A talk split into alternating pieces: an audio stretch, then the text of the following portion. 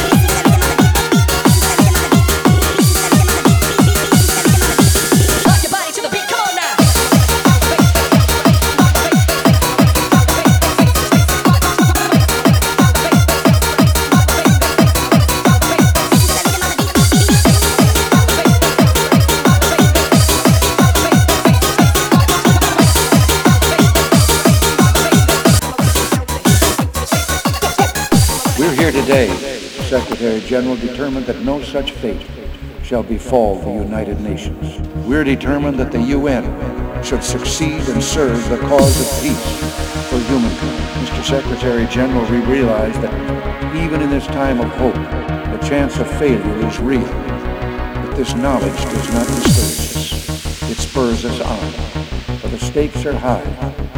Do we falter and fail now and bring down upon ourselves the just anger of future generations? Or do we continue the work of the founders of this institution and see to it that at last freedom is enshrined and humanity knows war no longer?